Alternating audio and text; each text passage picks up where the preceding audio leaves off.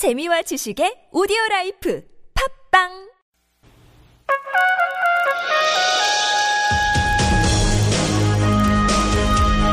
열린 아침 김만흠입니다. 2부 시작합니다. 라디오 시사 프로그램 유일의 현역 중진 의원 정치 토크. 나라는 태평하고 국민은 편안한 국태 민안을 위한 정치 토크. 태민 토크 시작합니다. 새누리당 김성태 의원, 더불어민주당 안민석 의원과 얘기 나눠봅니다. 두 분 안녕하십니까? 예, 안녕하세요. 김성태입니다. 네, 목요일 날 아침이 좀 빨리 돌아오네요. 안민석 의원입니다. 예. 너무 빨리 오는 것 같다는 얘기입니까? 더 빨리 왔으면 좋겠다는 얘기입니까? 일주일이 이렇게 빠른 줄 몰랐습니다. 예. 어쨌든 뭐 공정하고 유쾌한 토크를 한 질문에 대한 답변 시간을 1분 내로 제한하는 건 잘 알고 계시죠? 50초가 되면 예, 초침 예. 소리가 들릴 텐데요. 네. 발언을 정리해 주시면 감사하겠습니다. 가장 큰 사안이 지금 사드 배치 아니겠습니까? 그렇습니다. 예, 경북 성주로 결정이 됐는데 그야말로 속전속결로 지역이 결정되고 발표가 됐는데 지난 2년간 정부는 전략적 모성을 유지했다. 결과적으로 국민을 속인 게 아니냐 이런 지적이 충분하게 나올 법하고 또 다른 쪽에서는 군사 애교 사안의 성격상 불가피한 것이었다 이런 얘기도 하는데 김성태 의원 예, 예. 이 사드 배치 결정 과정 불가피했다고 보십니까? 그렇습니다. 이게 이제 국론 분열과 지역적인 반발 이런 정폭을 어, 최소화하기 위한 불가피한 결정이었다고 생각합니다. 네. 가까운 예로 어, 얼마 전에도 이 동남권 신공항 문제로 어, 김해 신공항이 확정됐지 않습니까? 이게 10년을 끌었어요. 이 10년을 끌어오면서 얼마나 많은 갈등과 또 반발을 불러왔습니까? 그런 측면에서 어, 이 국가적인 가제나 이 난제에 시간을 끌다가 대려 온갖 계담과 연비어가 퍼지고 또 정치적으로 악용하는 그런 부정이, 부장이 발생돼요. 지금은 무엇보다 북한은 하루가 멀다 하고 미사일을 쏘고 있지 않습니까? 북한의 핵과 미사일은 우리에게 닥친 당장의 위협이고 또 국가의 전망이 걸린 문제죠. 그러니까 어, 시간을 끌 여유가 없을 뿐더러 국가 안보에 대한 우리의 단호한 입장을 보여줄 필요도 있다고 판단합니다. 네, 사안의 성격상 불가피했다는 얘기인데 안민석 의원도 그렇게 보십니까? 뭐 북한의 핵과 미사일 위협으로부터 대비해야 된다는 것은 뭐 찬성하죠. 예. 그런데 사드 배치 결정은 이제 세 가지 면에서 대단히 잘못됐는데요. 첫째는 지금 말씀하신 것처럼 국가 문명이 국민의 생존에 걸린 문제라고 그러면 당연히 국민들에게 설득과 동의 절차가 있어야 되는 것이죠. 그리고 중국과 러시아 이해를 못 시켜서 지금 후폭풍이 있지 않겠습니까? 절차적으로 문제가 있고요. 두 번째로는 군사적인 실효성 면에서도 전문가들조차도 이게 방어 요격인지 요격 확률은 확률이 얼마인지 좀뭐 설랑설레하지 않습니까? 네. 북한이 지금 스커드하고 그 미사일이 약 뭐 천 대가 있다고 알고 있는데요. 북한 북한이 미사일을 쏜다는 것은 전면제를 한다는 것이죠. 근데 지금 현재 사드는 48격을 요격, 요격하고 재장전하는데 30분 걸린다는 거 아니겠습니까? 북한이 쏘면은 48발 쐈다가 30분 기다렸다 다시 쏘겠습니까? 아니죠. 그래서 이게 제대로 한반도 전역을 방어할 수 없다는 게 상식적일 것 같고요. 세 번째로 특히 시기적으로 예. 시기적 대단히 부족했다고 봅니다. 국민들이 지금 개돼지 발언으로 충격이 빠져 있는데 이게 국민들을 이제 무시했다고 국민들이 지금 화가 나 있는 거 아닙니까? 네. 또다시 사드 결정으로 밀실에 사드를 밀실에서. 결정을 해서 국민들이 무시당한 그런 지금 예.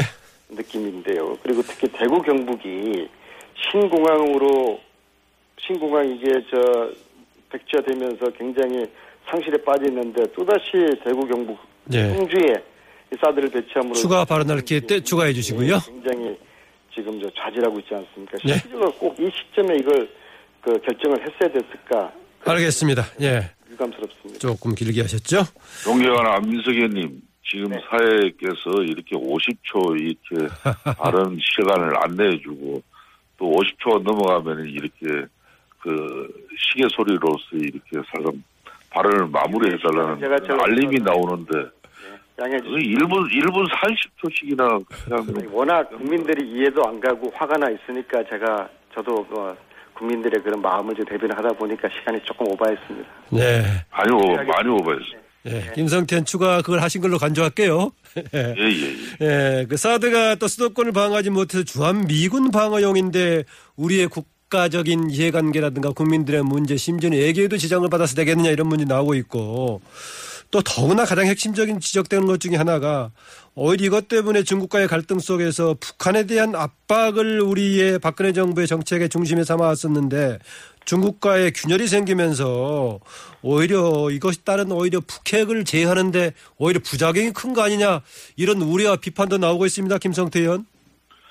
그런 우려와 비판 때문에 북한이 계속적인 핵과 미사일로 이렇게 언제든지 어, 우리 대한민국을 초사시킬 수 있는 그런 군사 무력화를 깨하고 있는데 우리는 아무런 지금까지 조치를 안 했어요. 그러니까 이 사드가 주한 미군 방어용이냐 대한민국 방어용이냐 이렇게 이분법적으로 이 볼 문제가 아닙니다. 예. 주한 미군도 대한민국 방위를 위해서 존재하는 것이니까요. 음, 기술적으로도 북한과 근접한 수도권은 이런 40에서 150km의 상층 고도에서 요격하는 사드보다는 패트리언 미사일이 효과적인 분석도 있습니다. 또 이번에 경제 보복 조치가 중국에서 이렇게 할 것이라는 그런 우려 때문에 뭐 많은 지금 기업인들이나 상공인들이 우려를 하고 있죠. 그런데 이런 부분을 정치권과 언론에서 부추기는 측면도 한편은 저희들은 우려하고 있습니다. 언론에서 부추기고 있다. 경제 보복에 대한 대비는 우리가 하되 이걸 너무 가민하게 반응하지 않아야 된다고요. 예. 중국은 아무런 아직까지 조치를 안 했는데 우리가 되려 중국이 이런 보복 경제적 보복 조치를 할 것이다 이래가지고 어 그러니까 우리가 이거 예. 겁을 내서도 안 되는 문제예요. 알겠습니다. 이제 김성태 의원님도 한 몇 초 오버했습니다. 예, 예. 그 안민석 의원님. 네. 어, 김성태 의원께서는 오히려 지금 북핵 문제에 대한 국제적인 압박에 균열이 생기는 거 아니냐 또 중국의 무역 보복에 대한 우려 오히려 언론과 정치권이 부추기고 있다는 주장이시네요. 저는 이 문제에 대해서는 어제 전 문재인 전 대표께서 어, 주장하신 거에 전 동의하는데요. 그 졸속적인 이 사드 결정이 북핵 문제, 북핵 문제, 즉 이제 북한이 핵 포기를 위해서 중국과 러시아 협조가 그동안 절실했지 않습니까? 이 협조를 어렵게 만들었고 오히려 한반도 위기가 더 커졌다는 문 대표의 주장에 저는 전적으로 동의하고요. 예. 문 대표께서는 득보다 실이 많다고 하셨고요.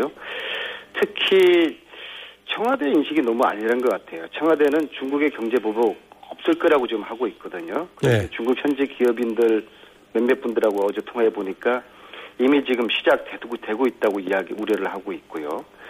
그래서 결국 어, 문- 어, 사드 문제로 한반도 군사적 긴장감이 높아지고 있고요. 그리고 앞으로 군비 경쟁이 본격적으로 가수가 될 것 같지 않, 않습니까? 그래서 결국에는 이 중국과 러시아의 절대적 협조가 필요한 대북 제재, 이 공조가 이제 흔들리고 물 건너가지 않을까라는 우려가 들고요. 예. 근데 이제 이러한 우려를 정부가 너무 안일하게 대처하고 있는 것 같다는 이제 그런 생각입니다. 네. 안민석 의원. 네. 어, 더불어민주당 얘기 좀 해볼게요. 방금 얘기를 하셨는데 김종인 비대위대표는 문재인 전 대표 의견 뭐 개인 의견이다 별 의미가 없다라고 얘기하고 있고 아직 당에선 여러 가지 책임 있는 제1야당으로서 어떻게 정의하느냐 당론에 대한 아직도 확실한 당론이 없는데 뭐 확실한 당론 없어도 되는 겁니까? 부끄럽죠. 제1야당이 국민의 생존권과 구- 생존권과 구분이 걸린 이 문제에 대해서 전략적으로 애매한 소위 말하는 전략적 모호성 이것을 이제 일부 분들이 이 단어를 가지고 와서 찬성도 반대도 아닌 제1야당의 그런 모습은 참으로 부끄러운 모습이고요. 지금 이제 확인된 것은 김종인 현 대표와 문재인 전 대표 간의 의견이 엇갈리고요. 네. 당내에서도 찬반 의견이 엇갈립니다. 그럼 이걸 어떻게 해야 되느냐? 제1야당으로서 긴급 의총을 열어서 이 문제에 대한 당론을 정해야 되는 것이죠. 지금 현재 전략적 모성은 제1야당으로서 대단히 비급한 그런 모습으로 지지자들뿐만 아니라 중도층에까지 실망을 안겨드리게 될 겁니다. 그래서 특히 이제 국민들이 지금 좀 혼란스럽지 않습니까? 도대체 이게 옳은 건지 그런 건지. 그러나 정부 여당은 미국과의 관계 때문에 어쩔 수 없이 따라가야 되는 측면이 있지만 이럴 때 야당이 국민들의 혼란을 정리를 해주는 역할을 해야 되는 것이거든요. 네. 따라서 이 문제에 대해서는 긴급 의총 소집을 해야 된다고 저는 주장을 하겠습니다. 네. 김성태 의원. 예, 예. 그 새누리당도 만만치 않아요 지금 새누리당도 예, 예. 그 정지석 원내대표는 지역 의원들에게 자중해달라 부탁하고 있는데 특히 의원들 반발하고 있고 지금 그런데 이거 네. 새누리당 어떻게 해야 될까요? 뭐 영토를 수호하고 이렇게 국민을 보호하기 위해서 마땅히 취해야 될 그런 자의적 조치라는 것이 우리 새누리당의 입장입니다. 예. 이 안보 문제는 타협하거나 이해덕치를 따질 문제가 아니죠. 음. 어, 지역과 이념, 정파로부터 이런 발생하는 갈등은 분명히 자제되어져야 합니다. 국가 안보를 저해하고 또 국론을 분열시키는 이런 지금 가장 위험한 일이 될 수도 있는 거죠. 예. 그래서 신공항 문제를 비롯해서 어, 대구 경북 지역 주민들께서 우려할 일이 연이어 발생한 부분은 안타깝습니다. 하지만 어, 이런 어, 결정을 가지고 지역 적인 어떤 그런 입장만이 또 목소리가 너무 커져가지고 아, 국가적 지금 현재 이런 여러 안보 위기를 극복할 수 있는 이런 어, 기회를 우리가 내려 저버려서는 안 된다는 거죠. 김성태 의원은 지역에 왔다고 하더라도 적극적으로 공- 지역민들에게 설득하겠습니까? 아, 저는 국가 안보에 관한 문제라면 예. 알겠습니다. 또 중요한 것은 말씀은, 말씀은 그러시, 그러시는데 그럴지 모르겠는데 특히 제가 아까 말씀드린 것 빼먹은 게 어제 김종인 대표께서 이미 장소까지 다 정해졌는데 이제 방법이 없다고 말씀하시지 않습니까? 예. 이 말씀을 듣고서 제 길을 의심을 했어요. 이것은 제1야당의 대표 지도자로서 하셔야 될 말씀이 아니죠. 예, 예. 아무리 결정됐다 할지라도 국민들이 국민들에게 손실을 끼치고 절차성의 하자가 있으면은 정당은 특히 야당은 야당 대표는 이것을 재검토해야 된다라는 그런 용기 있는 국민들의 목소리를 대신해서 그런 용기를 보여주셔야 되는데 예. 아 저는 저 상당히 저는 아주 실망 실망했다. 의심을 오늘 우리 안민석 의원께서 사실상 문재인 전 대표가 주장하고 있는 전면 재검토 사실상 반대의 입장인데 그 반대의 입장을 너무 지금 확실하게 또 대변하고 있는 것 같아서 예. 좀 안타깝습니다. 안민석에게 추가 그러면은- 질문을 장- 짧게 드릴게요. 한 가지만 드립시다. 예. 이 문재인 대표께서 왜 그럼 중국이 북한의 핵과 미사일을 저지시키면은 왜 한반도에 미국이 중국이 그렇게 반대하는 사드가 들어와야 될 이유가 없는 것이죠. 그 문제는 왜 소홀하고 막상 미국이 한국에 어, 북한의 핵과 미사일에 대비하는 사드 배치에 대해서는 전면 재검토 사실상 반대의 입장을 가질지 아니면 짧게 답 이해가 안 주시죠. 되는 거예요. 예. 앞으로는 이제 사드 때문에 거의 내년 대선 전국까지 1년 반 동안 전국을 휘몰아칠 텐데요. 지금 국민들 먹고 살기 힘들고 경제가 어려운 이 판에 이 사드 배치 이것이 이렇게 그 국민들의 어떤 논란과 관심의 1순위가 된다는 자체가 저는 시기적으로 적절하지 못한다고 보고요. 예. 이 문제를 국민들을 무시하지 않는다 그러면은 박근혜 대통령께서 그런 생각이라 그러면은 국민들에게 나서서 설득을 하시든지 국민의 목소리를 자 경청해야 되고 이 문제의 본질은 국민들을 평소에 소, 불통하시고 무시하시는 박근혜 대통령의 통치 스타일하고 저는 직결돼 있다고 봅니다. 예, 예. 오늘 사드 관련 얘기 여기까지 하고요. 김성태 의원, 예, 예. 오늘 7월 14일 뭐 여러 가지 의미가 있을 수 있지만 무슨 날로 무슨 날인지 아시죠? 예, 알고 있습니다. 무슨 날입니까? 뭐, 저희 새누리당 입장에서는 김무선 전 당 대표가 지난, 어, 3년 전에. 2년 2년 전이죠. 2년 전. 그러니까 14년. 만 2년이고. 예, 예. 횟수로는 3년이죠. 예. 2014년 7월 14일 날 이른바 7.14 전대를 통해서 김무성 대표 또 당시에 이제 상대 후보가 서청원 이제 의원이 또 이제 대표 후보였는 당시 이제 김무성 대표가 돼가지고 이끌었었는데 최근 다시 전당대회 앞두고 김무성 서청원 대결 구도로 모아지는 거 아니냐 이런 분위기입니다. 오늘 저녁에 만찬 계획도 있으시죠? 김무성 대표와 더불어서요.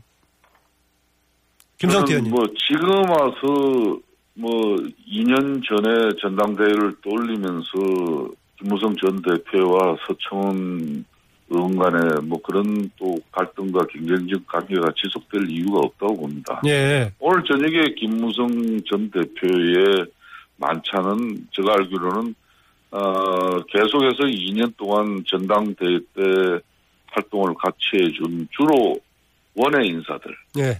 국, 국회 내의 현역 의원들이 아닌 원외 인사들과 밥 한 끼 먹는 그런 자리로 알고 있습니다. 예, 제가 그 질문 드린 이유는요. 서청원 의원의 경우에는 친박 후보들 교통정리하면서 지금 이제 출마 선언할 분위기가 상당히 커지는 분위기고 김무성 대표는 내가 비박 후보를 지지할 수밖에 없는 거 아니냐 이런 얘기하면은 서청원 또 이제 김무성 이전 구도가 다시 이제 재현된다 이렇게 해석할 여지가 충분히 있는 거 아니겠습니까? 저는 뭐 이번 우리 8월 9일 새누리당 전당대회에서 누군 출마할 수 있고 누군 출마를 해서는 안 된다는 그런 이분적인 사고를 가질 필요도 없다고 생각합니다. 예. 뭐, 뭐 서청원 선배께서도 출마하실 그런 뭐 권한도 새누리당 구성에서 분명히 있는 것이고 다만 판단은 우리 국민들과 우리 당원들이 하는 것이기 때문에 예. 뭐 서청원 대표의 정치적 판단과 결심을 존중할 뿐입니다. 그리고 뭐 김무성 전 당대표로서 지난 4.13 총선에 대한 국민들의 그런 따끔한 질타와 또 결정에 대해서 그동안 개막하게 받아들였고 예. 뭐 그런 입장에서 당이 다시 어 정말 공고를 쇄신하기 위해서는 한골 탈퇴하기 예. 위해서는 어뭐 그런 흔히 말하는 비주류 인사가 이번에는 당권을 잡아야 될 필요성에 본인의 예, 예. 한가지가 있는 것 같죠. 예, 김무성 대표의 이제 전면 복귀 신호탄이라고 봐도 되겠죠? 어, 정치인들은 언제든지 일상이 정치이기 예. 때문에 굳이 복귀까지 뭐 이렇게 구분 지을 필요는 없다고 봅니다. 예, 안민석 의원. 요 이런 얘기가 있습니다. 더불어민주당 전당대회를 두고 문재인 전 대표에게 연애 편지를 쓰는 달빛 소나타로 전락했다 이런 얘기도 있던데 그만큼 너무 조금 한쪽으로 쏠려 있는 당의 분위기 뭔가 새로운 동력을 만들어내고 내지 못하고 있는 그런 분위기를 지적하는 얘기 같기도 하던데요. 네, 먼저 남의 집안 얘기 살짝 간단히 좀 언급 좀 그러십시오.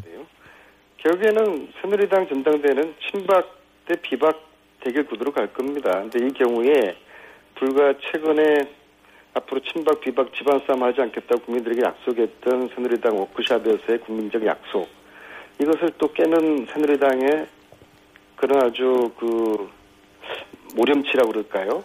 좀 그 이해가 안, 안 되고요.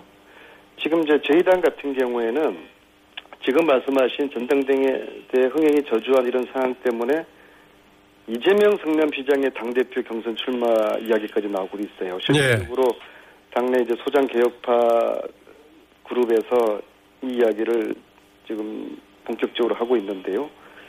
어, 왜 그러냐 그러면은 예, 특정 어떤 세력의 구애를 하는 그래서 당 대표가 어, 되겠다는 예, 그런 지금 후보 간의 경쟁인데 그렇게 되면은 결국에는 어, 지금 송영길 추미애 두 분 중에 어느 분이 당 대표가 되더라도 이게 공정한 대선 경선 관리가 되겠는가 또 흥행을 만들어낼 수 있겠는가 그런 거에 대한 우려가 큰 것이거든요. 네.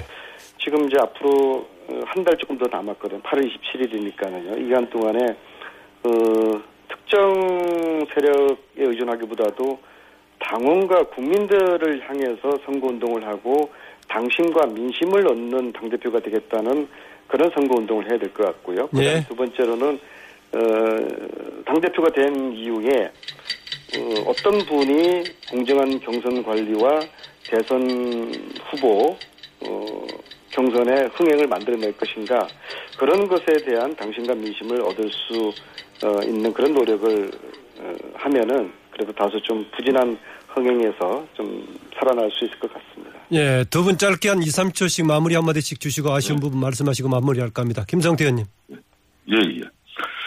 지금 사드 문제로 다시 국론이 분열되고 또 국민들과 갈등이 이야기되는 그런 어 일은 결코 없어져야 된다고 보고 있습니다. 지난 2년 동안 어, 사드 배치와 관련한 이런 국민적 논의 과정이 쭉 있었죠. 예. 때문에 에, 이제 야당 입장에서도 좀 초당적으로 이 안보 위험을 극복하기 위한 그런 어, 정부의 판단에는 판단에는 다 같이 힘을 좀 모아주는 게 예. 좋을 것 같습니다. 안민석 의원님.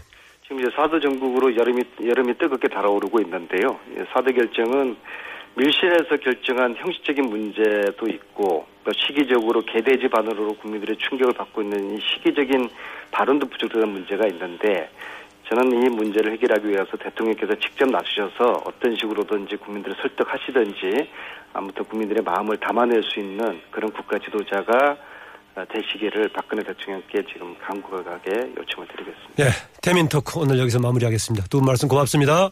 예, 감사합니다. 네, 감사합니다. 네, 지금까지 더불어민주당 안민석 의원, 새누리당 김성태 의원이었습니다.